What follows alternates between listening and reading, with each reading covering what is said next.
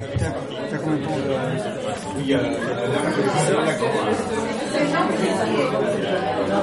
de...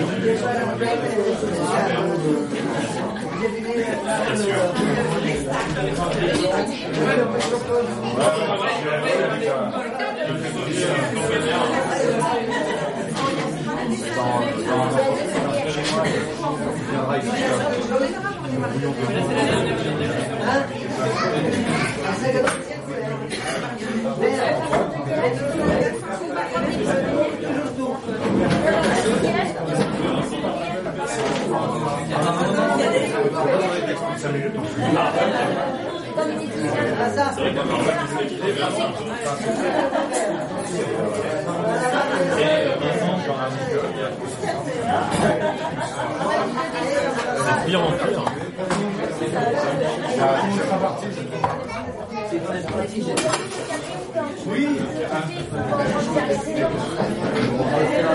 Il est marrant ou pas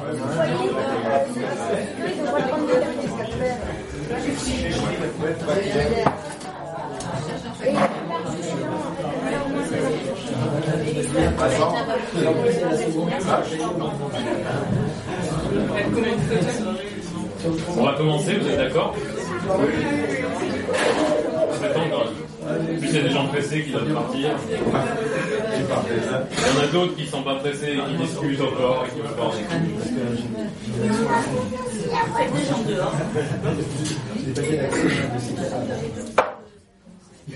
Bon. Alors là, je crois que c'est. Bon, on va vous dire quelques, dire quelques poèmes. Et euh, quelques contes. Si vous êtes d'accord. Je pense que vous êtes pour ça, priori. Mais, évidemment, avant de vous dire quelques contes et quelques poèmes, euh, comme on est quand même dans une librairie libertaire et donc euh, politique, on va vous parler de politique. Et plus précisément de politique économique. Car figurez-vous que il existe deux sortes de spectacles. C'est ce que j'ai coutume de dire maintenant euh, au début de, chacun des miens, ou des nôtres. Il existe deux sortes de spectacles. D'un côté, il y a les spectacles où vous prenez une place, donc vous l'achetez soit sur internet, soit à la billetterie à l'entrée, euh, et vous payez votre billet, puis vous rentrez, vous regardez le spectacle, vous appréciez ou vous appréciez pas, puis vous sortez. Et de l'autre côté, il y a les spectacles au chapeau, comme ce soir. Voilà. Oui, c'est très intéressé. Je dis qu'on parle de politique, ça permet d'annoncer le truc. Ceci étant, ceci étant, on préfère, on a décidé, on en a discuté tout à l'heure, on préfère en discuter tout de suite maintenant, parce que d'abord ça annonce la couleur, et puis surtout, surtout, ça permet qu'à la fin de la séance de contes et de poésie, eh ben, on reparle pas de tout ça, et qu'on reste euh, dans les contes et dans la poésie, et qu'on reste un petit peu suspendu dans les airs, euh, je trouve ça mieux. Voilà. Donc tout ça pour dire que euh, nous vivons l'un et l'autre notamment, mais en grande partie de notre art, comme on dit, euh, moi des contes et Vincent que voici de la poésie.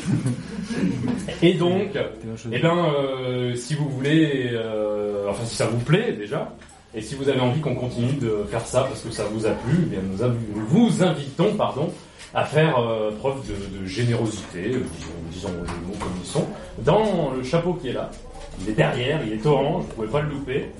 Euh, N'hésitez pas, lâchez-vous. Sentez-vous libre aussi, c'est le principe du prix libre et j'insiste en fait quand je disais que je parle, j'allais parler de politique économique, c'est à moitié une bêtise parce que je, enfin moi je tiens à faire des spectacles à prix libre parce que d'abord ça permet de les faire dans des endroits comme ici qui sont des petits endroits et qui n'ont absolument pas les moyens de payer euh, des cachets euh, et compagnie.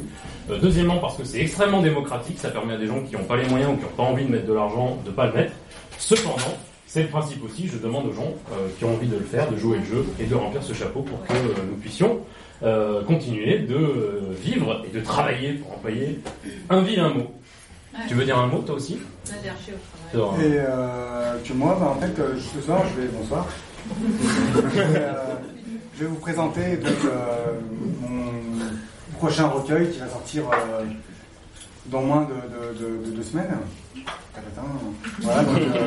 J'ai cousu main encore hier et tout. Enfin là, donc là, on a pu, on train, de confectionner la, couverture d'un ami guillo- guillotin, de la guillotière, Simon, qui, qui, qui est en train de faire la sculpture, peut-être même en ce moment même.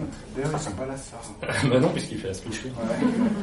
Mais euh, voilà. donc, euh, Donc voilà, et euh, il va arriver en cours.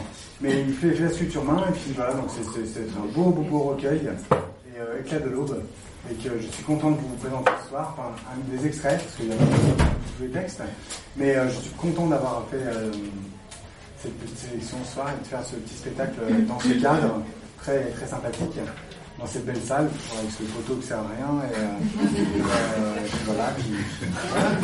dans le cadre de ce festival. Voilà. Ça, tu fais la photo, euh, Ouais, non, ça va, j'ai un peu mal de vous, va. Ils m'ont pas encore embauché, mais c'est pas si grave. hein. Voilà. Si vous trouvez un sac vert, euh, Ah oui, ouais, c'est ils ont perdu un sac vert. Non, mais Un sac vert Sac à dos vert. Ah, je je ranger un. C'est le mien. Donc euh, voilà. Et euh, donc en fait, donc j'ai laissé un papier à l'entrée que je crois qu'il est sur le bar. En fait, où vous pouvez mettre vos, vos noms, prénoms, mails pour être informé de la suite euh, de, de, de nos aventures, de mes aventures et de l'aventure du livre qui va sortir. Et euh, n'hésitez pas à préciser euh, peut-être vos, vos ces informations. Je ne dé- dévoilerai pas performance. Et euh, c'est- donc, et, dire en fait si vous êtes intéressé par le livre, par par par moi, par, par voilà, un peu plus quoi. Et puis, voilà. Donc euh, Donc c'est parti? Voilà, c'est parti. On va quand même en venir au fait. Alors on va commencer avec un conte, parce que vous allez vite le comprendre. Moi, c'est les contes et lui, c'est les poèmes. On ne devrait pas trop se mélanger les pinceaux. On va commencer avec un conte que j'ai coutume de raconter euh, dans ce lieu, je l'ai déjà fait, et dans différents lieux de la guillotière, mais j'assume pleinement, euh, c'est un conte que je raconte très souvent, euh, parce que la répétition, comme vous savez, c'est l'âme de l'enseignement, et ça permet que vous le reteniez, et ça permet que vous l'intégriez, et que vous le racontiez à votre tour, car c'est le but des contes. Les contes sont des êtres vivants, et ils se transmettent de bouche à oreille. Donc sentez-vous libre de raconter cette histoire, en tout cas c'est une histoire que j'aime beaucoup, et c'est pour ça que je la raconte souvent. C'est une histoire qui nous emmène, il y a de ça euh, assez longtemps, dans le quartier de la Guillotière, où nous sommes présentement ce soir. Et à cette époque-là, dans le quartier de la Guillotière, vivait un huissier. Il est parfait. Notre huissier, euh, ce matin-là, il descend euh, les marches de l'escalier de son immeuble, il ouvre la porte de son immeuble, et puis, en sortant sur la place pour se rendre à, son travail, fait de, comme d'habitude, de constat, euh, d'assignation, d'expulsion, il voit euh, sur le bord du trottoir, juste là, un type bizarre. Parce que cet huissier, il connaît bien le quartier, il y habite depuis très longtemps, il travaille depuis très longtemps, et les têtes des gens, il les connaît toutes quasiment par cœur. Et puis en plus, ce type bizarre là, il a un petit rictus en coin, il a l'œil un peu malicieux. Alors notre huissier qui n'a pas froid aux yeux, Il va vers lui. Et il dit Excusez-moi, monsieur, mais vous êtes qui exactement? Et alors là, le type bizarre lui répond Ben moi, je suis le diable. Et euh, j'ai l'impression que vous allez dans cette direction, donc si vous voulez, on peut marcher ensemble. Alors les voilà partis, ils commencent à parler de leur métier respectif, probablement. Et chemin faisant, euh, très rapidement, ils arrivent sur la place du pont. Alors, c'est une époque lointaine, à l'époque le quartier de la Guillotière était encore un quartier populaire, et figurez-vous que sur la place du pont, juste à côté de l'arrêt de tram, il y avait des pauvres qui, sur des tapis, un peu comme ça, vendaient des babioles. Un peu tout et rien. Et, à cette époque-là déjà, il y avait des personnes souvent pressés, qui s'en venaient peut-être de la presqu'île, qui peut-être avaient le nez perdu dans leurs iPhones et, l'une de ces personnes, le nez perdu dans son iPhone, pressé, s'engouffrant dans le métro, se prend les pieds dans le tapis, se prend les pieds dans le babiole, manque de tomber. Ces babioles là, que le diable les emporte. Alors là, l'huissier s'est tourné vers le diable. Je lui dis, bah alors, t'as entendu? Fais ton travail. Emporte les babioles. Le diable n'était pas content. Il a haussé les épaules, euh, il a levé les sourcils au ciel, il a dit Ouh, c'est pas du bon, ça c'est pas du bon, mais il a fait ce que l'huissier lui a demandé, et il a emporté les babioles. Ils ont continué leur chemin. Dans une des rues de la Guillotière, euh, ils marchaient sur le trottoir, euh, reprenant leur conversation, ne pensant plus aux babioles qui avaient été emportées. Et il y avait là euh, une vieille femme avec son chien, et puis à côté de la vieille femme, un jeune homme, et le jeune homme s'adressait à la vieille femme un peu énervée, courroucée, madame, votre chien là, c'est la troisième fois qu'il pisse sur mon vélo, que le diable l'emporte. Alors, on commence à comprendre, hein. souvent des répétitions dans les contes. Et à nouveau, s'est tourné vers le diable, il a dit, bon, bah, écoute, tu as entendu, porte le chien. Et à nouveau, le diable, il pas content, à nouveau... Il a levé les sourcils au ciel, euh, il a haussé les épaules, à nouveau, il a dit Oh C'est pas du bon, ça, c'est pas du bon. Mais il fallait qu'il prouve quand même qu'il était le diable, alors il a remporté le chien. Ils ont continué leur chemin. Et ils sont arrivés, mesdames et messieurs, sur le bord de la grande avenue qui longe le Rhône. Oui, la grande avenue qui longe le Rhône, la piscine du Rhône, la piscine soit dit en passant, la plus chère de France. Et, eh bien, euh, déjà à l'époque, la circulation était très dense et il y avait un petit, vieux, hein. il était là, de courbé, appuyé sur sa canne. Il attendait patiemment sur le trottoir un trou dans la circulation pour euh, traverser et s'en aller du côté du Rhône, justement. Et puis, bah, à un moment donné, la circulation s'est interrompue, il a mis un pas sur la chaussée, deux pas, tout à coup, il y a des gamins qui passaient en scooter à toute vitesse, ils ont manqué de l'écraser, lui. Il a eu très peur, il s'est remis sur le trottoir, et puis il a levé sa canne en disant Ah, chaque gauche avec vos scooters, là, que le diable vous emporte. Alors, à nouveau, l'huissier s'est tourné vers le diable, le diable lui dit Oui, c'est bon, c'est bon, je. Donc, il a haussé les sourcils, euh, il a haussé les épaules, il a dit C'est pas du bon, ça, c'est pas du bon, mais il a emporté euh, le scooter. Euh, les casques, les gamins, tout. Et ils ont continué leur chemin. Ils ont marché. Et ils sont arrivés en vue de l'immeuble où se rendait l'huissier ce matin-là. Bah oui, euh, ce matin-là, son travail, ça consistait à expulser quelques personnes qui vivaient là dans un appartement. Ils ne payaient plus leur loyer depuis quelques mois, plus d'argent. Et lui, son travail, hein, c'était son travail, il fallait les expulser. Mais il y avait une jeune fille qui faisait euh, le guet à la fenêtre. Euh, elle a vu arriver l'huissier. Elle l'avait déjà vu. Et quand euh, elle l'a vu arriver, elle s'est tournée vers les autres à l'intérieur. Les gars, il y a l'huissier qui arrive. Ah il n'est pas en retard, hein, que le diable l'emporte. Et oui. Alors, vous vous doutez bien. Cette fois-ci, il n'a pas haussé les sourcils et les épaules. Il n'a pas dit c'est pas du bon. Non, il a emporté l'huissier. Voilà. Alors, je ne peux pas vous dire où il a emporté l'huissier. Et ce que je peux vous dire en revanche, c'est que depuis ce temps-là, des huissiers à la guillotière, on n'en a jamais revu. ni celui-là, ni aucun autre.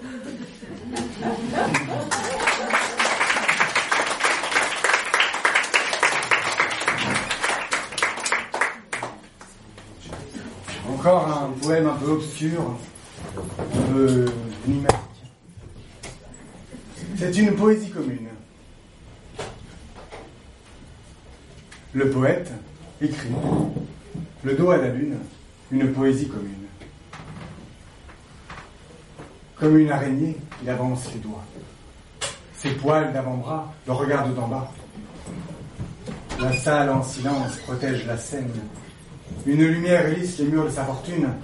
Sa main se glisse entre les cuisses brunes de son chat.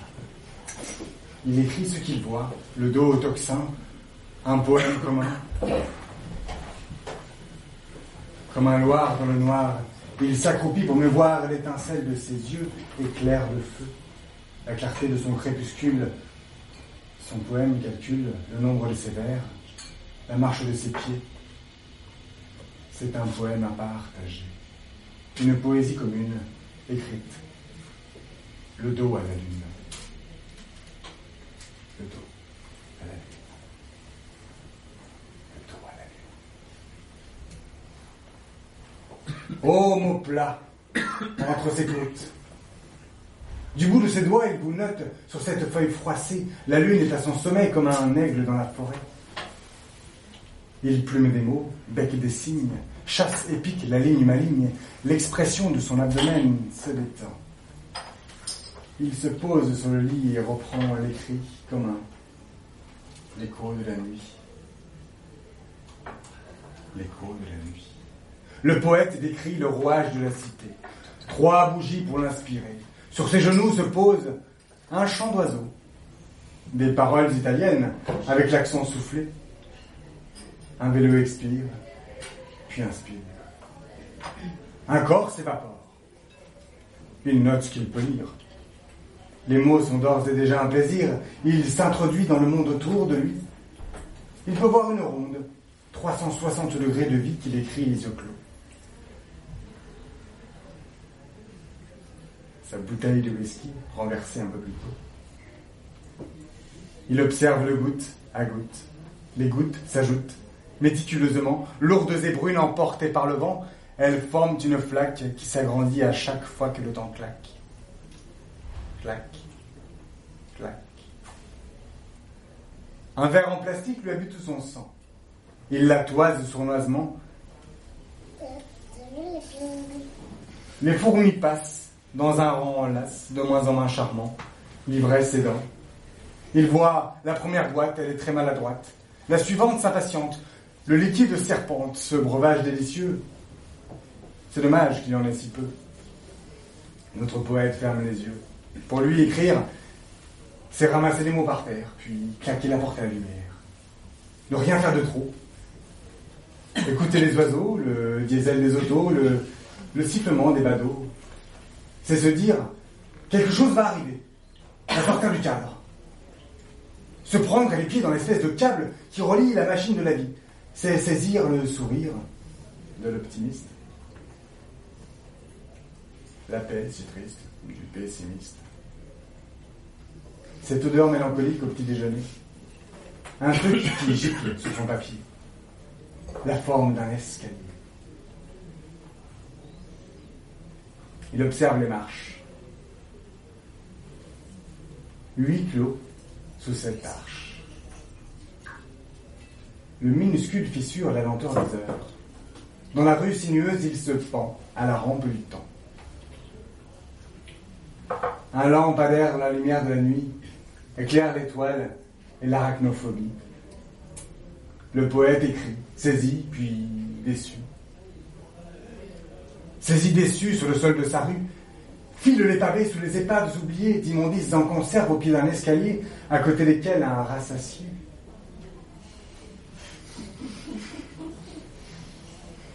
Le constat d'une société en état de satiété qui ne sera jamais rassasiée. Notre poète revient sur son canapé de ressorts et d'idées rouillées. L'aube pointe à sa fenêtre. Un nouveau poème dans sa peau lettre. Dans, sens. Dans sa peau dans sa peau. Le souffle du vent. Le bout de la note. L'écriture de l'absence au fond d'une grotte. Menacée par un battement. Effacée car un cil le blanc possible à l'entrefil. Cet espace partagé, libre de tout lieu, où tout peut se dire avec les yeux.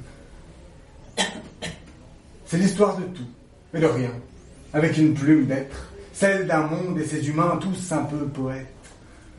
Poètes heureux, poètes tristes, poètes de rien depuis des mois, ce rien qui tracasse quand il existe et ne passe pas. Depuis ce rien résonne l'inexplicable en personne, dans le corps, l'esprit. Une douche d'allégresse. Des mots se fuient, se touchent et se caressent. Rien du tout. Puis l'écrit j'ai gèle d'un coup dans l'intimité du papier à la minute du lever. Un rayon dort les dunes. Les tamaris fous montent, la brume s'allonge sur la ville. Le poète jubile, il retient sa langue. Le mot labile, le flot harangue, le maniement de la phrase, la mélodie de l'emphase, la plume s'embrase devant ce qu'elle croise. Le feu, le sang, les couleurs de la naissance, le début d'une ascension aux portes de l'horizon.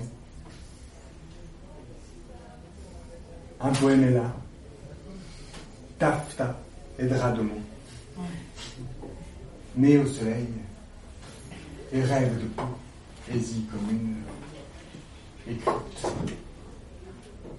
Le dos à la lune.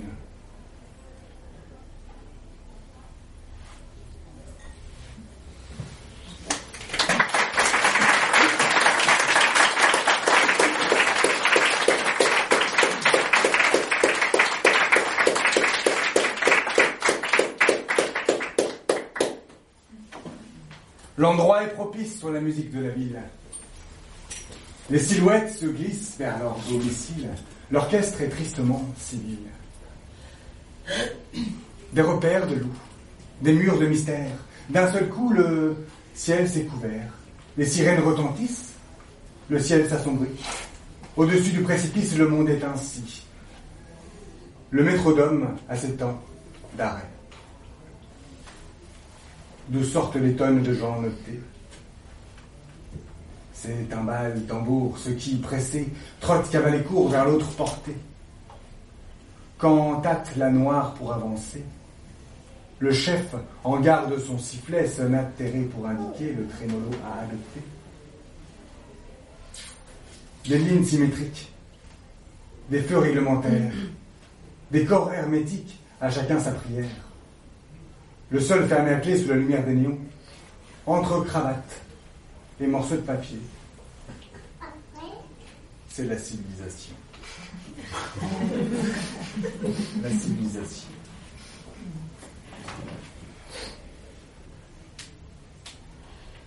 Avec ses bruits, de valises notamment. Vous savez, bruit de valises sur les dalles détrempées. Chacun sa crise plus ou moins chargé. L'horloge tourne, les ombres discutent sur le pavé. Quelques parasols de velours tentent de cacher le tango du jour d'un accordéon cassé. Ici par Dieu, nouveau départ. Tout pour être heureux devant le bistrot de la gare. Face à l'affichage publicitaire, place au fichage. Le public doit se taire. Quand se pose l'interrogation, la chose n'est qu'estimation pour savoir qui rentre, qui sort. La valeur est de mise, le nombre de corps rattachés à la prise, toujours et encore avec un bruit de valise.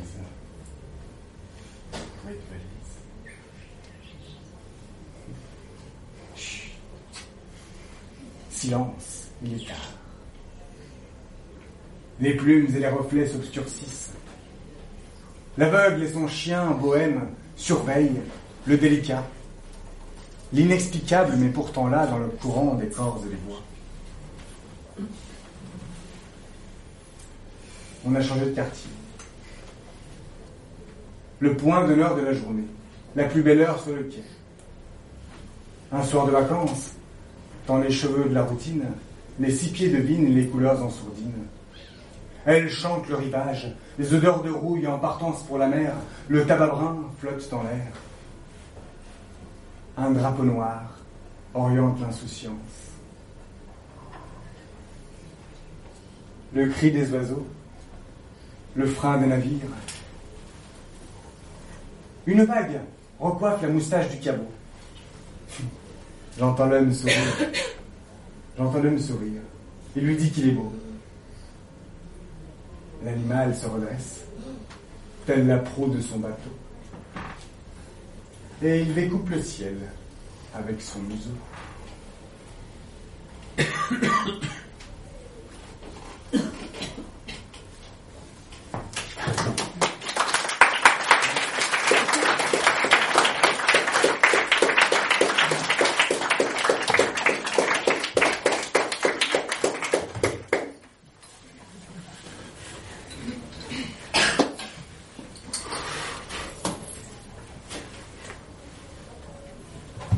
je vais vous une autre histoire qui se passe à la guillotière. Je suis un peu monomaniaque.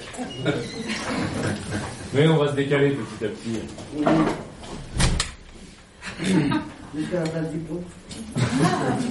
Au-delà même. D'ailleurs, dans cette histoire, ça va voyager un petit peu, c'est d'ailleurs tout l'intérêt de cette histoire. Direz-vous qu'à cette époque-là, époque évidemment lointaine et révolue, comme on dit dans les histoires, eh bien, les guillotins et les guillotiennes étaient en colère. Voilà. Bah oui. Euh, pour changer. Pour changer. Il y en avait plein euh, qui n'avaient pas de toit où dormir. Il y en avait d'autres euh, qui connaissaient des gens très proches d'eux qui n'avaient pas de toit où dormir. Ou d'autres encore qui vivaient dans des logements insalubres. Ou alors ils les payaient fort cher pour même pas, ou à peine avoir de quoi s'isoler, se chauffer. Alors, un beau jour, ils se sont retrouvés sur la place du pont, justement, le hasard peut-être, la colère sans doute, ils se sont retrouvés, ils ont commencé à se parler, la colère commençait à gronder, des voix s'élever, et puis, bah, il y avait le vieux Fagana, le père Fagana c'était un vieux syndicaliste, à la guillotière tout le monde le connaissait, sur une estrade, là, au milieu de la place du pont. Il a commencé à haranguer la foule, lui, à l'intérieur. Il se disait, les élections syndicales, c'est bientôt, j'ai peut-être un coup à jouer. Alors il a commencé à aller haranguer, à leur dire, voilà, mes amis, je vais aller parler au maire de Lyon. Et vous allez voir, quand je vais parler au maire de Lyon, il va m'écouter, le maire de Lyon, et ça va changer. Notre situation va changer tous ensemble, mes amis. Camarades, allons-y. Allons voir le maire de Lyon sur sa presqu'île, là-bas dans son hôtel de ville. Alors, les guillotins et les guillotiennes, attisés par ce discours, subjugués, bah, ils ont suivi Père Fagana. Et voilà parti. Vous savez, à cette époque-là, pour un guillotin ou une guillotienne, traverser euh, le pont avec guillotière, c'était pas, c'était pas rien, ça arrivait pas tous les jours. Mais ils ont pris le pont, ils sont allés là-bas, euh, sur cette grande rue de la République. Ils ont traversé la grande rue de la République en marchant et en criant avec leur slogan. Ils ont même réussi à emporter quelques personnes avec eux qui, visiblement, sur cette presqu'île, avaient les mêmes problèmes qu'eux. Et ils sont allés jusqu'en direction de l'hôtel de ville de Lyon. Ils ont marché longtemps, ils prenaient leur temps, ils criaient fort, et ils sont arrivés devant la porte de l'hôtel de ville de Lyon, qui était à cette époque-là sur la place des terreaux. Mais la porte, elle était fermée. Et il s'était pas attendu à ça, le père Fagana le premier, alors euh, c'est lui qui était devant, euh, il a tapé. Ils ont cherché une sonnette, improbable, pas de sonnette. Évidemment, euh, le bruit de taper à la porte n'a attiré personne. Alors finalement, parmi la foule, il y avait là quelqu'un un peu plus baraqué que les autres, qui a commencé à taper, et puis il a entraîné les gens avec lui, tous ensemble, ils ont commencé à taper sur cette porte, de forts coups d'épaule, et puis euh, la porte s'est branlée, s'est branlée de plus en plus, puis dans un fracas terrible, elle a fini par céder. Alors, je vous ai dit qu'ils étaient en colère, grondant, hurlant, ils sont arrivés dans la cour de l'hôtel de ville. Ah, puis voilà. Je sais pas si vous avez déjà vu l'intérieur de l'hôtel de ville, la cour de l'hôtel de, de, ville. Ils sont arrivés au milieu. Oh, ils étaient subjugués. J'avais jamais vu ça. Il y avait une fontaine d'eau claire qui coulait au milieu. Il y avait des dorures, des vitres nettes et claires, elles aussi. Il y avait un calme qui régnait là au milieu. Personne, des escaliers, des moulures, des sculptures. Bon, alors quand même, comme ils avaient fait du vacarme en défonçant cette porte, euh, il y avait euh, le maire et les échevins qui étaient à l'intérieur de l'hôtel de ville, qui, comme leur habitude, buvaient des pots de julienas en parlant de l'avenir, en discutant du bon vieux temps, bah, alertés par ce vacarme. Ils sont descendus avec les servants à leur suite qui tenaient leur belle robe de velours. Ils sont arrivés et puis ils ont vu cette troupe de gueux là. Ils sont restés un peu de quoi quelques instants. Puis le maire s'est quand même approché, c'est son rôle de maire. Il est arrivé devant eux. Il m'a dit bah, mais mon ami, qu'est-ce qui vous arrive? Qu'est-ce qui se passe? Il a serré des mains, bien évidemment. Puis il fait Père Fagana. Il fallait bien qu'il assume. Il était là, dans chaussons, il s'est approché. Il a regardé un peu ses pieds. C'est-à-dire que monsieur le maire, vous comprenez, euh, c'est pas facile pour nous, problème de logement. Ah, je vous arrête, mon bon ami a dit, je comprends, je comprends. Et alors là, le maire de Lyon, il a commencé à faire un discours. Ah, ah il a parlé beau, il a parlé bien, il a commencé à leur dire, écoutez les amis, déjà la prochaine fois, je vous assure, nous allons mettre une sonnette à l'entrée de cette mairie. Et comme ça, quand vous voudrez venir nous voir pour nous exposer vos problèmes, eh bien, vous pourrez sonner, il n'y aura plus besoin de défoncer la porte. Vous voyez, on est ouvert au dialogue. Et puis, il a commencé à parler, à parler. Ah C'était beau. Ça a duré trois quarts d'heure, une heure au moins. Il a parlé euh, de la difficulté à faire du logement social. On essaye, on fait ce qu'on peut, mais vous savez, euh, on y arrive petit à petit, petit à petit, on travaille dur, a dit le maire. Et puis, euh, bon, il faut qu'on assure la mixité sociale quand même à la guillotière. Il faut que les riches aussi puissent venir vivre à la guillotière. Et puis surtout, a conclu le maire de Lyon, quand même, bah, il y a la conjoncture. Hein Vous êtes au courant? C'est la crise. Alors nous, euh, en tant qu'élus, bah, on a des possibilités, mais elles sont limitées, euh, notamment en matière de logement. Euh, nos pouvoirs sont, sont, très très minimums, vous savez. Oh là là, c'était beau, il parlait vraiment bien, le maire de Lyon. Alors, les guillotins et les guillotiennes, quand il a fini son discours, ils baissaient la tête, ils ont, ils ont dit merci, monsieur le maire, et puis, et eh ben, silencieusement, ils ont quitté l'hôtel de ville. Ils sont repartis. Ils ont marché sur la grande rue de la République. Et puis, peu à peu, les têtes se sont levées. Euh, et puis, ils se disaient quand même, hein, oh là là, il parle bien, le maire de Lyon, franchement. Euh, tant qu'on a un maire comme ça, on est tranquille, on n'aura plus de problème. Hein, il faut qu'on pense à le réélire aux prochaines élections. Et comme ça, tranquillement, et ben, ils sont retournés à la guillotière euh, chez eux. Enfin, pour ceux qui avaient un chez eux.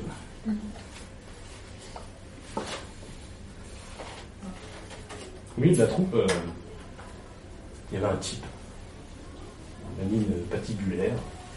Il y avait le malicieux, un rictus en coin, c'était peut-être le diable de la guillotière, je sais pas, il leur dit, mais enfin, ça va pas, non vous vous entendez là Il faudrait lire le maire, vous avez vu le discours qui vous a tenu, enfin, je vous informe quand même. Dit le diable, pour le comme ça, que dans le quartier, dans cette ville, il y a des, dizaines de milliers euh, de, logements vides. 25 000 selon les dernières statistiques. Bon, peut-être que si vous êtes d'accord, vous pouvez commencer à rentrer dans quelques-uns de ces logements et puis euh, à y habiter. En tout cas, pour ceux qui n'ont pas de toit, ça serait une solution. Ou, pour ceux qui payent trop cher, il pourrait peut-être y avoir une grève des loyers. Alors quand il a commencé à parler comme ça, euh, parmi les guillotins et les guillotines, il y en a qui ont fui en courant. Puis il y en a d'autres euh, qui étaient un peu intimidés. Bon, ça a commencé à palabrer et ça a discuté longtemps. et puis, chemin faisant, ils sont arrivés jusqu'à la guillotière. Et puis, l'histoire raconte qu'ils ont fini par rentrer dans un immeuble, qui, dans un appartement vide, et puis ben, l'histoire raconte que ça n'a pas été facile. Hein.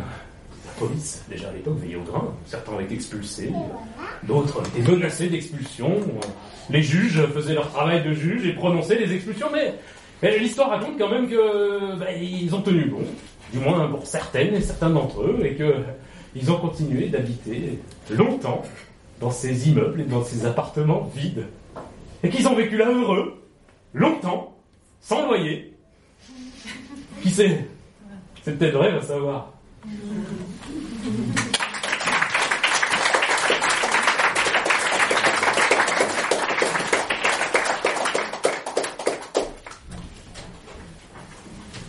Moi aussi, je veux parler des voisins, de nos voisins. Avec un petit regard poétique. Garder la poésie dans le cœur, n'oubliez pas. Cendre.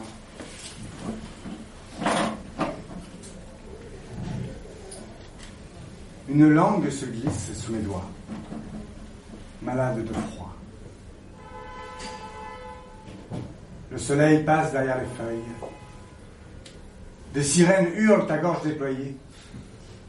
Un poème est en train de s'ouvrir.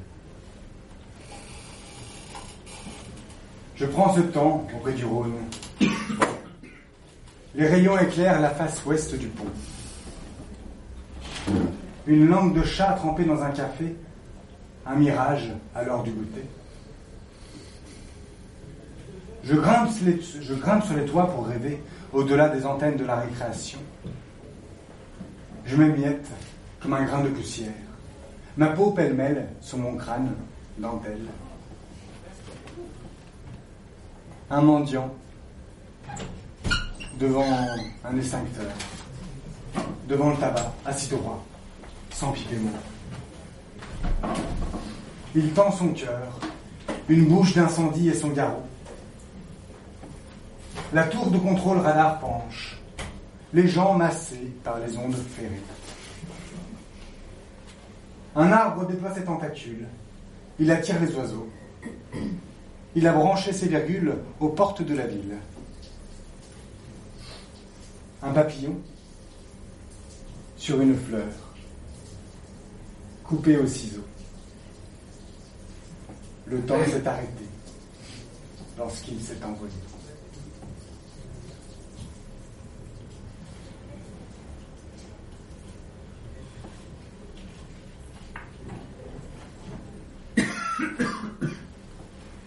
Encore un voisin le poème s'appelle SDF sans def. Le sourire chargé de ses cabas. Il sort de la librairie. SDF sans def. Le sourire chargé de ses cabas. Il sort de la librairie avec un stylo. Il salue le monde à haute voix et retourne sous son crayon. Une masse difforme. Des chaussures de cuir la carcasse d'un homme assis au pied du mur. Le carnet ouvert, il cherche à saisir la norme du monde au-delà des C'est écrit, il n'a qu'à lire. Il attend pour l'écrire. Ces histoires se promènent de trottoir en trottoir. Il dit aux passants Bonjour en chantant. Ça veut dire rien? Bonjour au feu rouge en chantant. Dans l'ombre du soir, on de ses mouvements. Effrayé de l'abordage, le monde baisse la rue. Hmm. Effrayé de l'abordage, le monde baisse la vue. Nous sommes sûrement d'étranges personnages pour ce poète des rues. Ce pirate est un anti, avec un autre langage. Celui qui épate avec un côté sauvage. Son couvre-chef et son crayon un SDF sans définition. Bonjour. ah oui, encore une autre voisine, décidément, décidément. Celle-là, c'est une dame. Je l'ai appelée Marie-Louise, mais elle s'appelle pas Marie-Louise. Et euh, je l'ai rencontrée quand j'étais euh, une courte période, j'ai été assistant de vie sociale et je suis allé chez cette dame pour l'aider euh, dans son quotidien. Et elle était étrange, cette femme. Mystérieuse. Je l'ai appelée Marie-Louise. C'est écrit en tout petit, j'ai pas mes lunettes. Marie-Louise, elle est toute seule dans son appart de pièces. Il n'y a jamais personne qui vient la voir parce qu'on dit qu'elle est folle et qu'elle n'a plus toute sa raison depuis qu'elle a perdu Raymond. Ses voisins, ils la connaissent même pas. Et ils disent qu'elle parle au rat. Vous savez, les voisins, comment c'est Ça a la langue fourchue, comme une vipère. Ça peut faire du mal. Ça peut faire rager. Ça a la langue pointue, comme le verre. Comme le verre. D'ailleurs, Marie-Louise, elle aime bien ça, le verre. Elle aime bien ça. Surtout quand il est plein. Elle a une petite préférence pour le vin, puis qui, puis qu'il est parti. Non, non, non, je me suis trompé. Elle a une préférence pour le whisky depuis qu'il est parti. Avant, avant, elle buvait du vin. Avec lui, son mari. Et puis son chat. Son chat, Gino, qui était noir et gros. Dans leur salon, Gino bavait, ronronnait. Pendant que Raymond, lui, Raymond, lui, buvait et ronflait. Et Marie-Louise, elle finissait toujours le verre avant d'aller se coucher. Comme elle m'a dit, c'était ma petite fierté. Ah, D'ailleurs, le verre, il est cassé. Mais elle l'a gardé. Et maintenant, elle boit du whisky pour pas oublier. Heureusement, Marie-Louise, elle a des poissons qui tournent en rond sous son toit. Et des fois, quand on passe devant sa porte en bois, on entend qu'elle leur dit Mais la routine, ça tue pas Ça tue pas Il y a bien une troisième pièce, on n'y rentre pas. C'est là qu'elle stocke ses provisions pour quand ça arrivera. La fin du monde. Du riz et un matelas. Et des croquettes pour mon chat. Sa petite, ah oui, sa petite cérémonie. Avec ses bougies et ses peluches. Un peu avant minuit, l'heure où le monde devient louche, elle entonne sa petite mélodie. Pour être choisie parmi, parmi les autres. Ceux qui passent dans mon couloir sans savoir. Hum, D'ailleurs, Louise, elle est comme ça. Elle a peur de l'inconnu. Il n'y a que celui qui vend des journaux qui peut aller plus loin que la rue. Parce que Raymond l'a bien voulu. Raymond, il disait toujours J'ai mal aux yeux Ça tombe bien, son journal, on lit ce qu'on veut. Les gros titres, c'est bien, c'est clair. Mieux qu'un bouquin littéraire. Ce qu'il chantait lui aussi. Marie-Louise, son poète est au cimetière. Depuis ici, sa vie, dans son appart de pièces, aborder le lit de la couleur de la mer, les vacances qui s'étaient toujours connu de faire, avant que ça n'existe plus. Mais ils n'ont pas pu. Alors, un jour, Marie-Louise, elle partira. Là-bas, sur une plage comme, sur le magazine. euh, voilà, elle vous laissera ses poissons et ses voisins. Elle, elle ira voir Raymond. Et puis son chat, Gino. Et ce sera beau. Merci pour elle.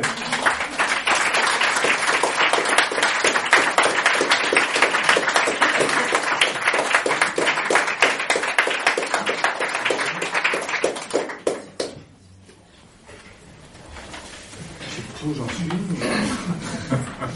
Où était la petite feuille. euh.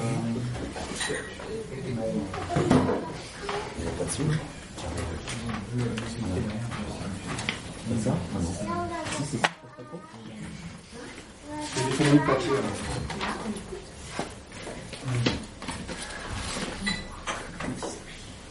Point de départ au bistrot de la rue. Ce poème s'appelle Armageddon. Vous vous souvenez, Armageddon, cette grosse euh, phobie? Point de départ au bistrot de la gare. Le fameux bistrot de la gare. Le besoin d'écrire la violence du verbe assassin. Des mots qui sautent à la gorge entre deux tables rouges témoins. La route klaxonne, altercation de lignes. Les trajectoires se croisent, échange de signes. Un café d'avant-midi, avant le repas. Les oiseaux courent entre les voitures, des squelettes sur les toits. Les hommes marchent contre les murs, des cris, des voix. J'écris tout ça dans l'odeur du café froid. Spectateur d'un tableau maya. La fin d'un monde annoncé. Ce qui pourrait tout arranger.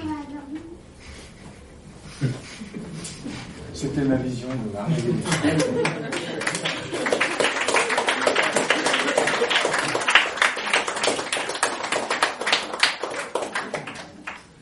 On va revenir au voisin avec un petit poème qui s'appelle Pause. La couleur de l'instant apparaît sur les tuiles, le roux du sang, l'ocre de la ville. Un oiseau réclame sa pitance derrière ses barreaux. Il souffle un nuage de courtoisie. Son battement d'aile claque son abri. Un Vélux s'ouvre sous le fumeur d'en face. Lui aussi doit manquer de place.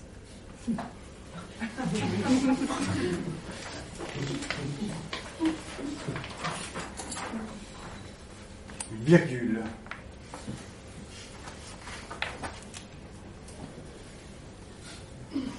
La meilleure inclinaison face au vent de l'imagination. Une douceur pour l'œil fatigué. La courbure du cil. Une trace, une trace, une empreinte. La griffe du rythme, couleur terre ou autre teinte. Unique entre mille, elle provoque l'étreinte. L'accord du souffle et du mot. Une distance peinte. Le temps qu'il nous faut du bout du stylo.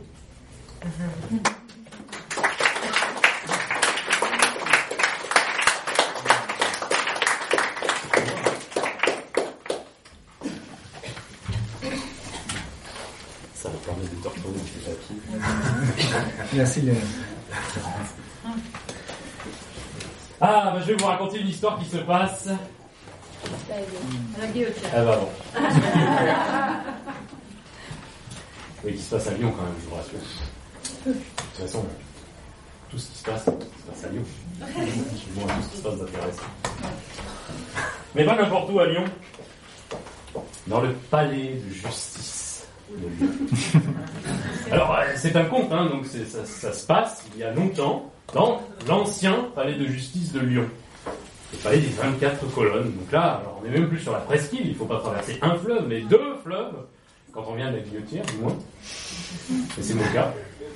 Pour se rendre là-bas, de l'autre côté, dans le palais de justice des 24 colonnes. Et là, dans une des salles obscures de ce palais de justice des 24 colonnes, se tenait Dieu, assis au fond de la salle.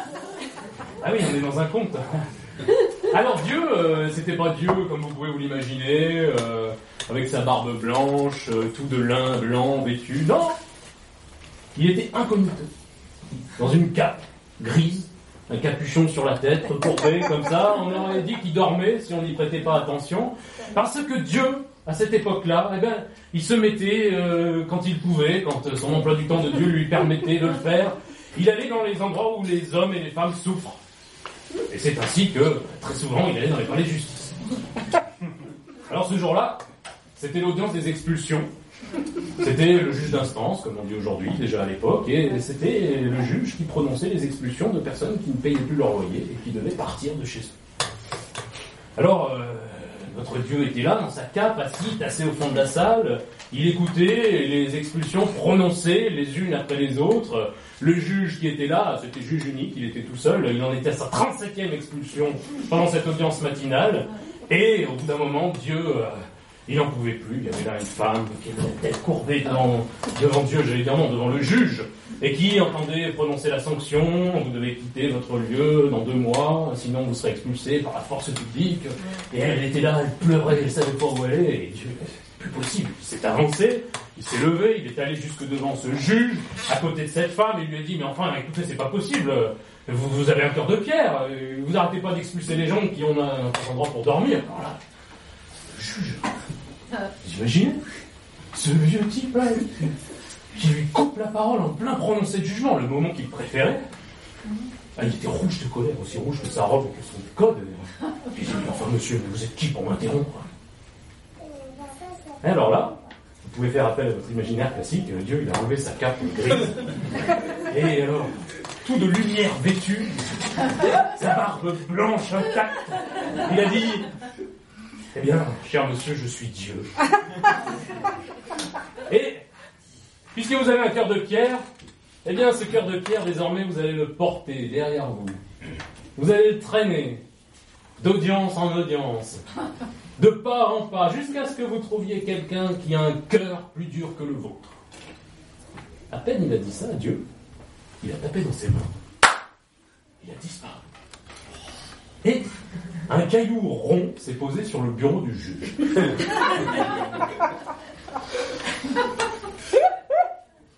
Alors, le juge à ce moment-là, il a vu cette femme devant lui. Il s'est dit, décidément, il faut que j'arrête de travailler à la chaîne, ça me tape sur le système. Et donc, il a fini de prononcer cette expulsion, il a prononcé toutes les 67 expulsions qu'il devait prononcer ce matin-là, sans exception, et euh, il a fermé ses dossiers, c'est le greffier qui les portait, hein, c'est pas lui. Et puis, il y avait bien ce caillou, là, sur le bureau qui l'intriguait. Il dit, j'ai dû rêver, c'est pas possible. La culpabilité, peut-être, ça lui paraissait bizarre, mais il a décidé de ne pas en tenir compte, euh, il a fermé son code, et puis il est sorti de la salle de l'audience, pas par la petite porte, non, par la grande porte derrière, la grande porte moulurée, qui nous paraît mystérieuse à nous parce qu'on ne sait pas ce qu'il y a derrière quand on va dans la salle d'audience. Mais, quand il a franchi la porte, il a entendu quelque chose rouler et tomber sur le sol. il s'est tourné, c'était la pierre. Alors il a fait un pas, deux pas, la pierre le suivait. Alors, il a commencé à avoir peur, il s'est dit, mais peut-être que j'ai pas rêvé. Bon, euh, bah, cette pierre, je vais m'en débarrasser. Alors il a fait un pas rapide, il a essayé de fermer la porte, mais la pierre a été plus rapide. Elle a, passé la porte avant qu'il arrive à la fermer. Et il s'est dit, bah, j'ai pas arrêté. Dieu m'a condamné à traîner cette pierre derrière moi jusqu'à ce que je trouve quelqu'un qui ait le cœur plus dur que le mien. Oh, bah, c'est pas compliqué, il s'est dit, je suis au palais de justice quand même. Parmi mes collègues. Euh. Alors ce jour-là, c'était l'heure de midi, euh, bah, il est allé voir tous ses collègues. Salut, chers collègues, comment allez-vous euh, Je vous souhaite un bon appétit. Les autres ne comprenaient pas pourquoi il venait leur rendre visite. Et puis à chaque fois, bah, à chaque en désespoir de cause, il se rendait compte que quand il quittait l'entrée du bureau de ses collègues, bah, la pierre continuait de le suivre en roulant. Et surtout, ce qui l'inquiétait un peu, encore plus, c'est que cette pierre grossissait au fur et à mesure qu'elle roulait sur le sol en le suivant.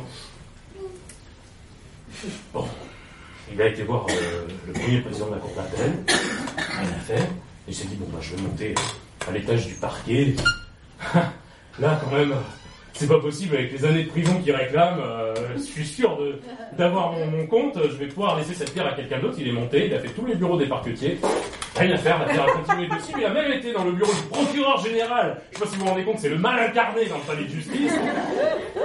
La pierre continuait de le suivre. Alors là, il était inquiet, surtout qu'elle était bien grosse comme ça déjà à ce moment-là. Il est sorti du palais de justice. Comme il n'était pas très loin de Fourvière, il s'est dit bon, je vais monter là-haut. Il savait que à l'évêché, euh, bah, il y avait des gens qui avaient des choses à se reprocher quand même, surtout dans la hiérarchie. Comme il était juge, il a pu être reçu en audience euh, par l'évêque lui-même. Euh, qui lui non plus comprenait pas pourquoi ce juge venait lui rendre visite, visite de courtoisie, semble-t-il. Ils ont conversé quelques instants, euh, le juge a toffé de partir, la pierre le suivait toujours. Alors, mesdames et messieurs, ce jour-là, notre juge, il a tout fait. Il a tout fait. Alors évidemment, hein, il a fait les études d'huissier, on en parlait tout à l'heure. Il a fait le cabinet d'avocat, à tout hasard, les commissariats, euh, les banques. Il est allé dans le deuxième arrondissement de Lyon, sur la Presqu'île. Il y avait là, déjà, toutes les banques qui étaient là. Il est allé rendre visite. Hein, c'est un bourgeois, un bon bourgeois lyonnais. Il connaissait les banquiers. donc, il est allé les voir. Il saluait, euh, leur demandait des nouvelles de leurs femmes, de leurs enfants. La pierre continuait de le suivre. Et elle grossissait, elle grossissait, elle grossissait tellement qu'il était la risée des gens sur son passage. Qu'est-ce que c'est que ce type avec cette pierre qui roule derrière lui? En plus, c'est bizarre. Quand même une pierre qui roule toute seule derrière ce bonhomme. Mais lui, au fur et à mesure que cette pierre grossissait, il sentait son poids. C'est-à-dire que quand il avançait, c'était de plus en plus pénible, c'était de plus en plus dur. Il a même été jusqu'à la part Dieu. Alors à cette époque-là, la part Dieu, c'était pas la part Dieu qu'on connaît aujourd'hui. Hein. Euh, euh, c'était une caserne militaire. Il a été salué, euh, les caporaux, les colonels, les généraux, rien à faire. Il a continué encore et toujours il a parcouru tout ce qu'il pouvait trouver sur son passage, mais cette pierre continuait de le suivre. Il ne savait plus quoi faire. Et puis comme il ne savait plus quoi faire, il s'est dit, bon, la seule partie que je pas explorer, c'est la Croix-Rousse. Ça monte, mais je vais quand même essayer d'y aller. Alors traînant sa pierre, euh, c'était très difficile, surtout en montée. Et il est allé là-haut, sur la croix-rousse. Et alors, quand il est arrivé, il y avait une foule à tromper. Ça l'a intrigué. Il s'est approché d'eux. Il a fendu la foule. Littéralement, les gens, quand ils le voyaient avec cette pierre, ils avaient peur, ils s'écartaient, ils le laissaient passer. Et il y avait un type devant eux qui parlait, qui faisait un discours, ça s'arrêtait pas. Et donc lui, bah, il s'est approché, il est allé là, jusque devant la tribune. Et puis, quand il est arrivé devant la tribune, suivi par sa pierre, la pierre derrière lui, elle s'est mise à vibrer. Et elle s'est mise à rouler toute seule, alors elle a écrasé le jour. Et est venue se poser là, juste devant ce type qui parlait. Ah C'était le maire de Lyon.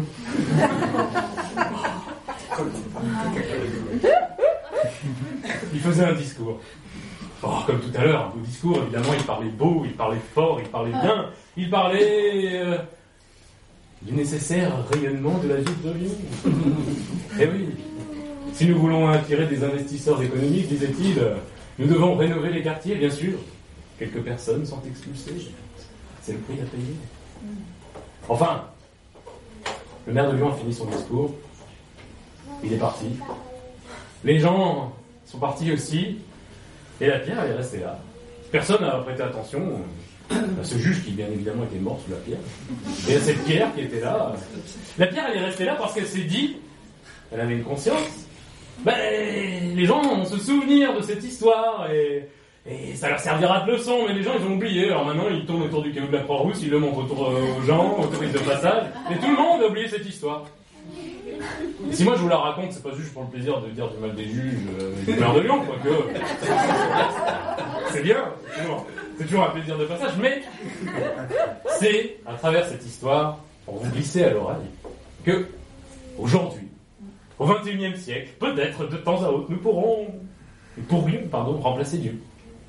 Et nous aussi nous rendre dans les endroits où les hommes et les femmes souffrent, où nous souffrons éventuellement, et là, de temps à autre, distribuer quelques coups de pied au cul aux grands fabricants de misère, de tristesse et de colère.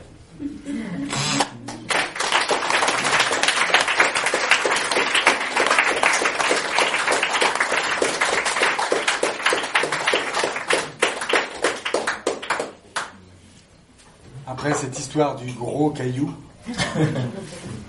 nous allons rester dans la, dans la nature. Alors je me suis dit, euh, on est en automne. Quoi de plus naturel que de faire un poème sur le printemps?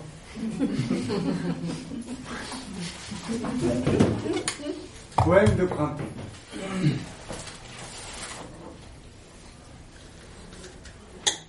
Un poème de printemps dans l'aine sauvage. Les premières tendresses de la forêt.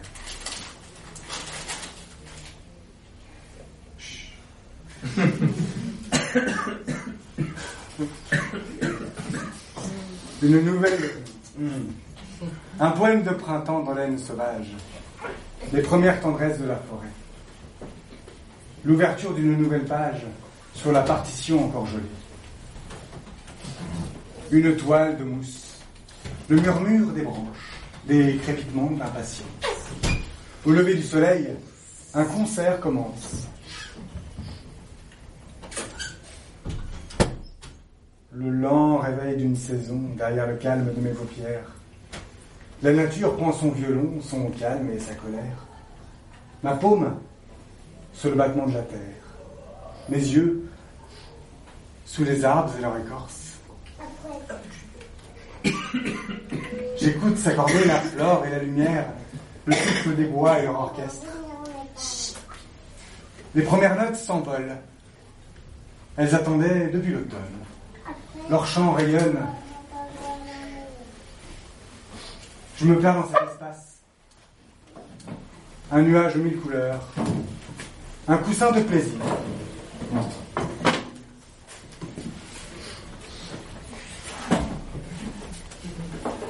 Je me perds dans cet espace.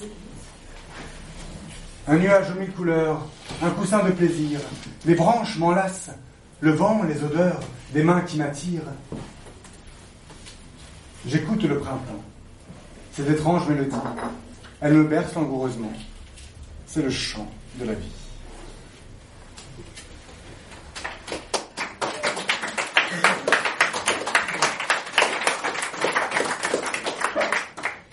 Et je deviens artiste. La lumière me donne envie de respirer, plus fort, plus loin.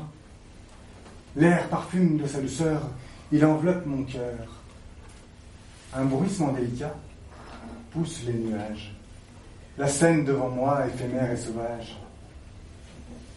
La nature me présente son atelier, ouvert à toute heure, hiver comme été. On attend l'artiste. Il devrait arriver. Un pétale ouvre sa cage pour accueillir un voyageur. Des ailes dentelées posées sur une feuille. Je devine un chevalet ouvert comme un œil. Une brindille inclinée semble prête à s'y tremper. J'entends des murmures. Je regarde mon papillon. Il me semble pur. Je sens l'inspiration monter, monter, monter. Ma plume devient pinceau. Je me laisse guider. J'accepte. Le silence offert. Celui de la nature. Je me roule dans cette lumière les mots de ma peinture. Le chant d'un ruisseau m'apparaît aussitôt. Les herbes folles, les herbes folles dansent avec le vent. Je trace, je colle, je courbe et je comprends. Ma place est celle de l'artiste qu'on attend.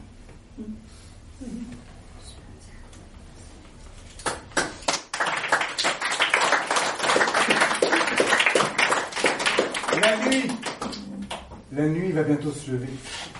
Déjà, le jour pâlit. La musique de l'eau sur les rochers me fait... Je m'enivre de vie. Je savoure ce moment en cet endroit si éphémère et je réalise sur mon bras ce dernier rayon de lumière.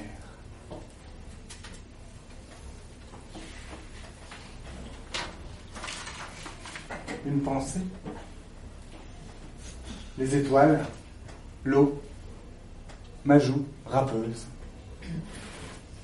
La pensée de ton souffle entre mes mots, la pensée peureuse. Ce souvenir de ce tableau qui ne fane pas me fait sourire et venir contre toi.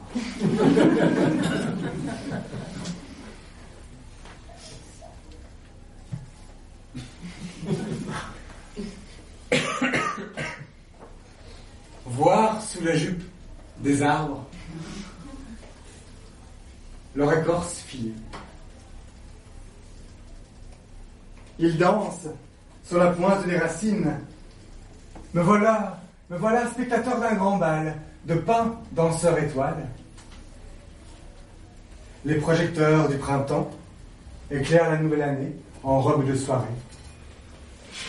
Acacia et aubépine vont-ils se rencontrer?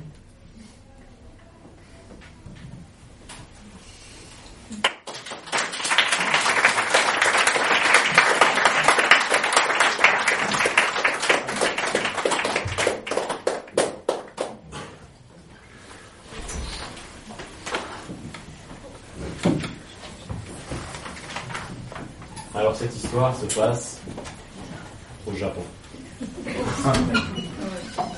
On a décidé, dans le cadre de ce spectacle sur la ville, pour aller vers la fin du spectacle, bah, de sortir de la ville, comme vient de le faire Vincent, pour aller vers euh, le sauvage, la nature, les arbres. Peut-être que les arbres ont des choses à nous dire d'ailleurs.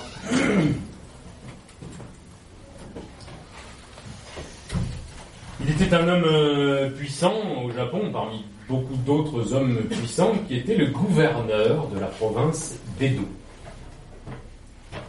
Cet homme puissant avait un beau jardin. Au Japon, c'est comme ça que ça se passait. Les gens qui avaient du pouvoir et de la richesse, ils avaient un beau jardin. Et le gouverneur d'Edo, ce qu'il préférait faire dans son jardin, c'était aller s'adosser au tronc de son vieux cerisier, là, au plus profond, et au plus secret de ce jardin, il s'installait à l'ombre du cerisier et Il méditait sur la difficulté de la vie, la dureté d'exercer le pouvoir. Seulement, le vieux cerisier, il était vieux, de plus en plus vieux, évidemment, au fur et à mesure que le temps passait, et alors que autour de lui, dans le jardin du gouverneur, euh, les arbres, les plantes donnaient chaque année des fleurs et des fruits magnifiques, euh, le cerisier, lui, de plus en plus, il peinait. euh, Ses fleurs sur ses branches se raréfiaient, et notre gouverneur, il était inquiet. Alors évidemment, il demandait à ses jardiniers, c'est pas lui qui jardinait tout seul, hein, euh, de s'en occuper, euh, de remettre un petit peu de compost au pied de l'arbre, de faire une petite taille, de l'arroser juste ce qu'il fallait, mais tous les soins des jardiniers n'y faisaient rien, l'arbre dépérissait d'année en année. Alors, le gouverneur, il avait entendu parler euh, du monastère voisin, et on disait que dans ce monastère, le maître jardinier du monastère s'y connaissait, qu'il avait la main particulièrement verte. Alors il l'a fait venir. Et là, le vieux sage, évidemment, dans un conte, hein, c'est un vieux sage, tout rabougri comme ça, qui effectivement avait la main verte, il s'est approché du cerisier, après avoir salué respectueusement le gouverneur, il s'est approché de l'arbre, il l'a salué encore plus respectueusement, et puis euh, il a commencé à regarder son tronc, il a commencé euh, à regarder euh, ses branches, il a commencé à regarder ses rameaux, ses feuilles, et puis euh, il, a, caressé le tronc quelques instants, il a chuchoté quelques mots à l'arbre, il a même collé son oreille contre l'écorce de l'arbre comme s'il essayait d'entendre son cœur battre. Et puis il s'est redressé. Il s'est tourné vers les jardiniers du gouverneur qui étaient là, et il leur a donné quelques instructions, une petite décoction à mettre au pied de l'arbre, une taille euh, légère, un paillis pour qu'il supporte l'hiver, et peut-être que l'année prochaine, au printemps, il repartira. Le gouverneur a remercié, euh, les jardiniers, bien évidemment, ont suivi à la lettre les instructions du maître jardinier du monastère, et le printemps suivant est venu.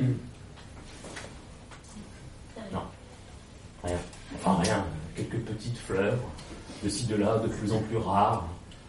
Alors le gouverneur, triste, carrément cette fois-ci, a refait venir euh, le vieux moine du monastère, ce maître jardinier, euh, qui à nouveau a salué le gouverneur, a salué encore plus respectueusement le cerisier, et après avoir jeté un bref regard à l'arbre, il a dit au gouverneur, tu sais, les arbres, ils sont comme nous, les êtres humains, des fois, ils dépriment. Et des fois, ils perdent le goût à la vie. Ah, le gouverneur a dit, ah, bah, c'est c'est ça, je sais ce qu'il faut faire. Et l'année suivante, au premier jour du printemps, il a fait une fête somptueuse dans ses jardins, là, tout autour de l'arbre. Il a réuni tous ses amis, les voisins. C'était un homme puissant, il avait beaucoup d'amis, beaucoup de voisins. Et euh, là, on a mangé, on a bu, euh, on a fêté jusque tard le soir. Et cette année-là, au printemps, les arbres tout autour, les fruits, les, bosquets, les fleurs, tout était magnifique, luxuriant, merveilleux. Le, vieux cerisier, lui, il voulait rien entendre. C'était de plus en plus dur de le voir. Et à nouveau, le gouverneur a fait revenir le maître jardinier. Et à nouveau, a salué le gouverneur, encore plus respectueusement, le vieux cerisier noueux, et qui a dit au gouverneur, sans même jeter un regard à l'arbre, il lui a dit, tu sais, les arbres sont comme nous, les êtres humains. S'il a perdu goût à la vie, il faut te songer à le laisser partir. Et alors là, le gouverneur, il a versé une larme, il a écrasé cette larme le long de sa joue, il a dit, mais alors, il, faut que, que, que je m'apprête à me séparer de ce vieil ami. Le maître jardinier n'aurait jamais pensé qu'à l'intérieur d'un gouverneur, il pouvait y avoir un cœur aussi, si sensible. Ça l'a touché, et, d'entendre ce gouverneur larmoyer comme ça, euh, ça l'a vraiment remué au plus profond de lui, et il lui a dit, euh, par hasard, tu connais la, la poétesse Kiyo Le gouverneur a dit, Bien sûr que je connais la poétesse Kiyo, sa renommée la précède partout dans notre pays. On dit même que l'empereur, quand il entend ses poèmes récités par elle-même, il verse des larmes de bonheur et d'extase mélangées. Euh, oui, oui, oui, je la connais, attends. Elle fait des haïkus magnifiques. euh, Nuit d'oranger, me perdre dans les parfums et trouver ta main. C'est pas aussi beau que ce que fait Vincent, mais... Ah, c'est magnifique quand même. Mais, dit le gouverneur, enfin, pourquoi est-ce que tu me parles d'elle? Ah, bah, si elle On prétend que quand elle-même récite ses poèmes, les bourgeons à des dizaines de mètres à la ronde, se mettent à fleurir. Ah, je vois ce que tu veux dire. Ouais, il n'y a pas d'urgence. Le gouverneur a convoqué Kyo, la poétesse. Elle est venue, elle aussi, et s'est prosternée devant le gouverneur, et encore plus respectueusement devant le cerisier. Elle s'est approchée du cerisier, et un peu comme l'avait fait le, le vieux jardinier, elle a caressé son tronc. Elle est restée auprès de lui quelques instants. Et puis, en regardant ses branches et ses rameaux, elle lui a dit le haïku suivant. Le printemps va venir. Sans fleurs, tu sauras plus que bois de chauffage. Le gouverneur a eu des sueurs froides. Mais cette année-là, le vieux cerisier s'est mis à refleurir comme il n'avait jamais fleuri. comme une jeune pousse. Il avait entrevu la mort. Il avait préféré la vie.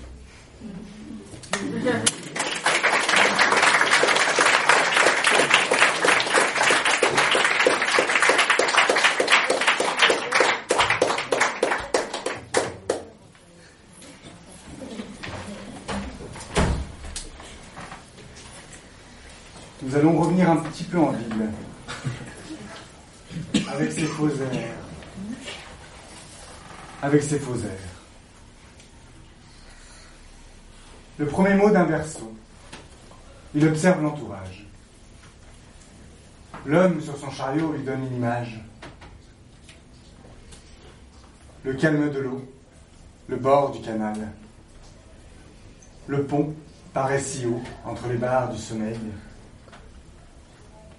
La nature en fond de tableau. Un enfant court sur les soleils. Dans un espace en travaux, on promet quelques merveilles. Couleurs fluo, récentes et belles. Ma ville se présente comme si je ne la connaissais. Elle veut me séduire dans sa robe de soirée. La couleur de ses rues pour m'apprivoiser. Comme ce sage canidé sur les genoux de sa poupée dans le transport qui ne veut pas démarrer. Ma ville se croit rousse avec ses belles lumières. Ma ville se croit douce, mais ce n'est qu'un faux air.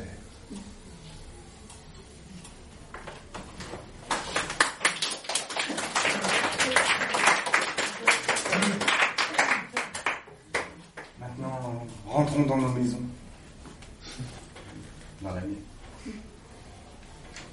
Avec un petit constat domestique. Son absence me fait profiter d'elle. Son absence me fait profiter d'elle. Dans son chenille, dans ses dentelles. Le parfum quotidien de la cuisine. L'empreinte de ses mains oubliées dans la farine. Nos signatures contre les murs. Le désert en peinture. Une musique de chat s'étire jusqu'à moi. Une paresse monte à mes tympans. La douceur d'un ronronnement. Soudain, l'enfermement, la claustrophobie griffe la tapisserie de mon esprit. L'ambivalence, oui, non, oui, non, oui, me sourit, je souris. Ce temps de nous, pour moi, avec et sans toi, mon corps, avide de liberté, ouvre son armure pour apprivoiser la place à tes côtés.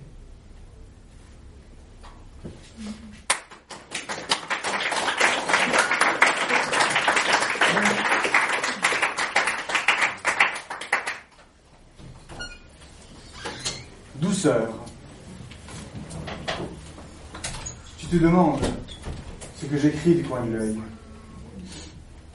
Tu imagines des mots au bout de mon stylo. Le vert qui s'étend. Peut-être tu te dis, il n'est pas de la couleur dans mon carnet. Il n'est pas de cette couleur dans mon carnet. C'est comme les jambes de la voisine plus longues entre mes lignes. Dans l'ombre des branches. Je m'éloigne. Le fluide des nuages et l'écho des mouches. Une rangée de feuilles espionne la dormeuse. Le champ des calades noué jusqu'aux racines. Une nouvelle terre, un autre temps. La fraîcheur du granit soufflé par les vents. Autour de ma brune, les navires sèment des tourbillons. Les mouettes dansent sur la pointe des plumes. Les ombres chantent dans leurs chemises à trous. Le ronronnement de la journée caresse Une bière en main, devant l'océan. J'aime l'insouciante vague de l'horizon. Lorsque ces derniers rayons passent et se logent dans le verre de mes yeux. Je te vois doré, nu, au milieu du monde. Les jets d'eau sont arrêtés. Un rayon sur ton passage, à la hauteur du soleil.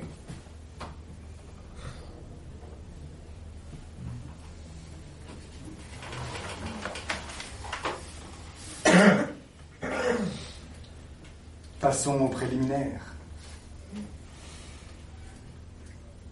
J'ai décollé pour un décolleté. Un décolleté décalé et les collants filés. Bref, elle s'est penchée en avant. Mon œil discret s'est glissé. Les battements de ses cils sur mon cou scintillaient le subtil. Elle courbait sa ligne, la douceur et l'insigne. J'étais son eau, elle était à moi, nue. Jetais son haut, ce qui restait de sa tenue satine. Féline, elle me souriait. Le dansion se menuait et somptueux. La lumière de ses yeux m'envoûtait. La lumière de ses yeux m'envoûtait. Je découvrais ce lieu, la malice de ses mains. Les fesses se diffusaient en moi. Je sentais l'ivresse monter, je crois. Nos langues en disaient peu. Nos corps emmêlés. Ce jeu m'excitait de ses baisers alanguis. Au creux de la nuit, elle me livra ceci. Elle ne voulait point d'un mais d'un prince. J'étais celui-ci. Le pincement de cet étonnement provoqua en moi une sensation de chat. Leur pelage, même si doux, n'égalait pas le sien.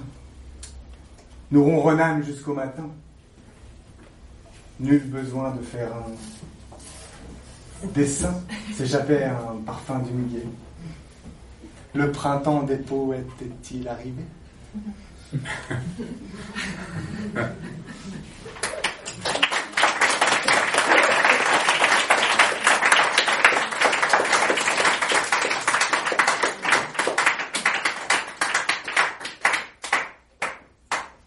Le trottoir, trop bavard.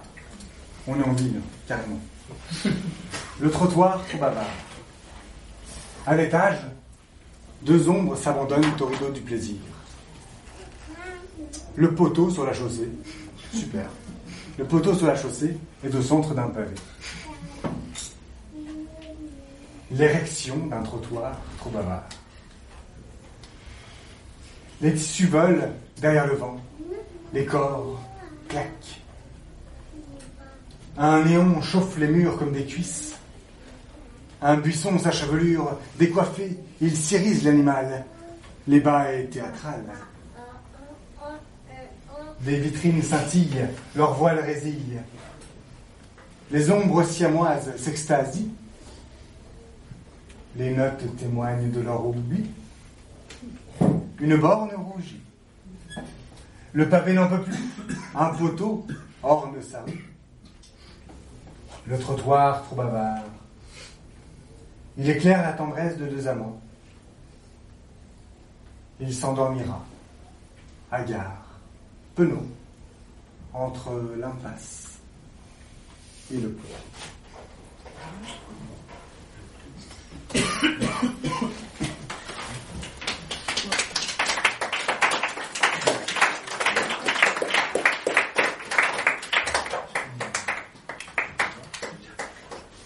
Et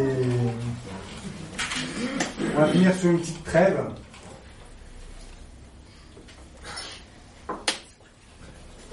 C'est écrit tout petit. Un texte euh, de circonstance. Voilà.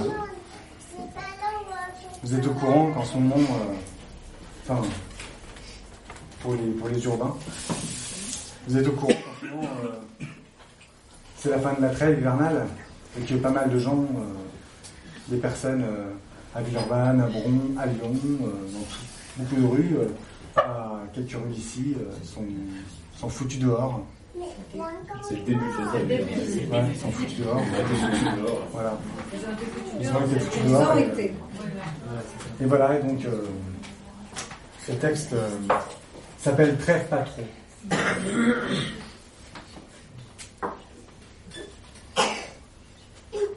Au-delà de la ville, il n'y a rien.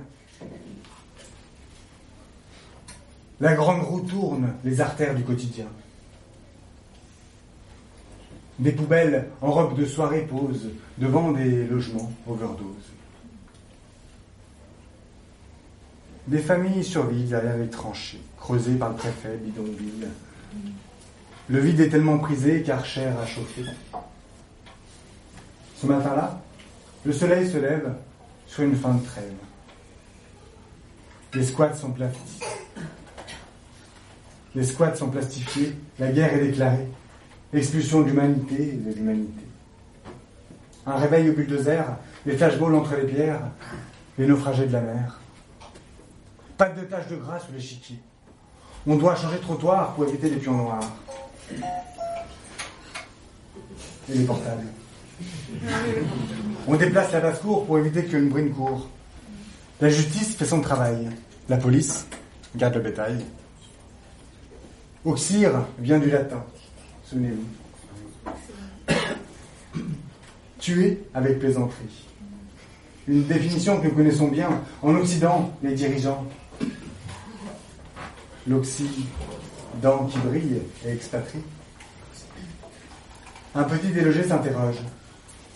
Que, que va-t-on faire de ces murs? Le beauté essuie sa toge. On va raser. Le monde n'a pas besoin de toiture.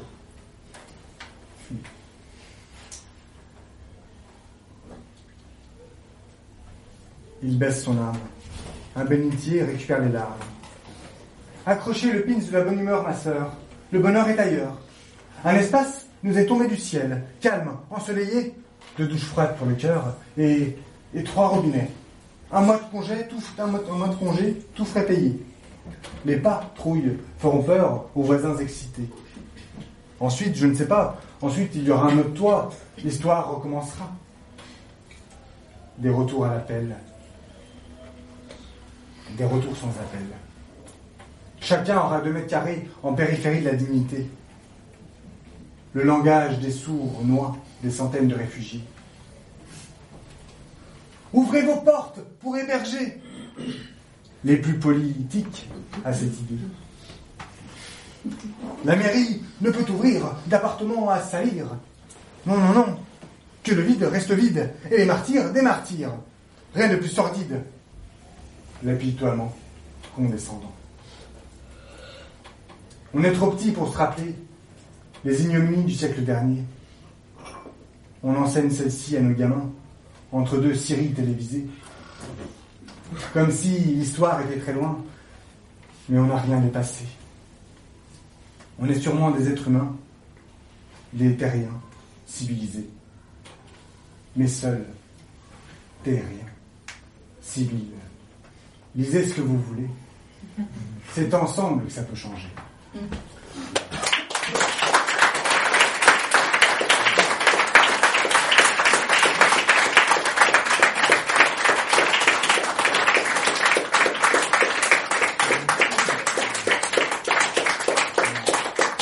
Et euh, hier, j'étais euh, à Hélène Boucher, c'est comme ça que ça s'appelle Le- À Bron. C'est. Euh, ouais, non, euh, Boucher. Le, euh, à Bron, le, le- bah, en fait, il y a un quartier qui s'est. Enfin, une, des barres d'immeubles qui sont. euh, qui sont, ouais, voilà, qui sont regroupés pour, euh, pour euh, héberger les- ces personnes. Suite à. Elles ont été foutues dehors par la police il y a une semaine, même pas, en 10 minutes. Donc les policiers sont arrivés à 5h du matin. Ils, leur ont, ils ont dit à ces personnes, ils n'étaient pas prévenus, vous avez 10 minutes pour quitter les lieux. Prenez vos affaires, voilà, il fait froid, c'est pas grave. Vous avez des enfants, c'est pas grave. Vous êtes enceinte, c'est pas grave. Vous avez 10 minutes pour quitter les lieux. Et voilà, prenez tout ce que vous voulez. 10 minutes, vous avez quitté les lieux. Vous êtes ici. Et 10 minutes après, ben, les flics sont arrivés, ils ont, rasé le bâtiment. Et voilà, donc. euh, et maintenant, ben, le quartier s'est organisé. Et ils ont, ils ont filé des tentes et tout, donc ils sont là, et, en, bas de, en bas des immeubles. Et, euh, donc ils amènent des. Ils proposent leur douche, ils proposent. euh, bon, après, il y a, y, a des, il y, a, il y a des gens qui proposent leur douche, leur, des, des- de la nourriture, et puis voilà. Et puis, et voilà, puis, les, les, les maîtres d'école de, de- de- de là-bas sont vachement mo- mobilisés pour eux. Et, euh, et voilà, donc c'est c'est à côté de chez nous. Et, euh, et voilà, puis ça se passe à côté, enfin, partout. Voilà. Et donc, euh, voilà. Donc, euh, il, faut, il, faut, il faut que ça se sache et il faut faire des choses. Et, et je pense que c'est ensemble que ça va bouger. Tout ça pour dire ça, voilà. C'est ensemble que ça va changer. Merci.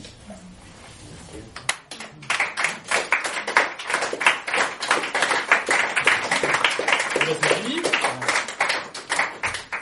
Voilà, on espère que ça vous a plu.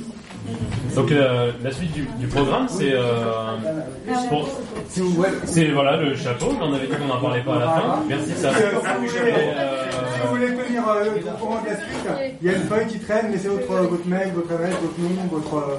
voilà. voilà. et on et on boit un canon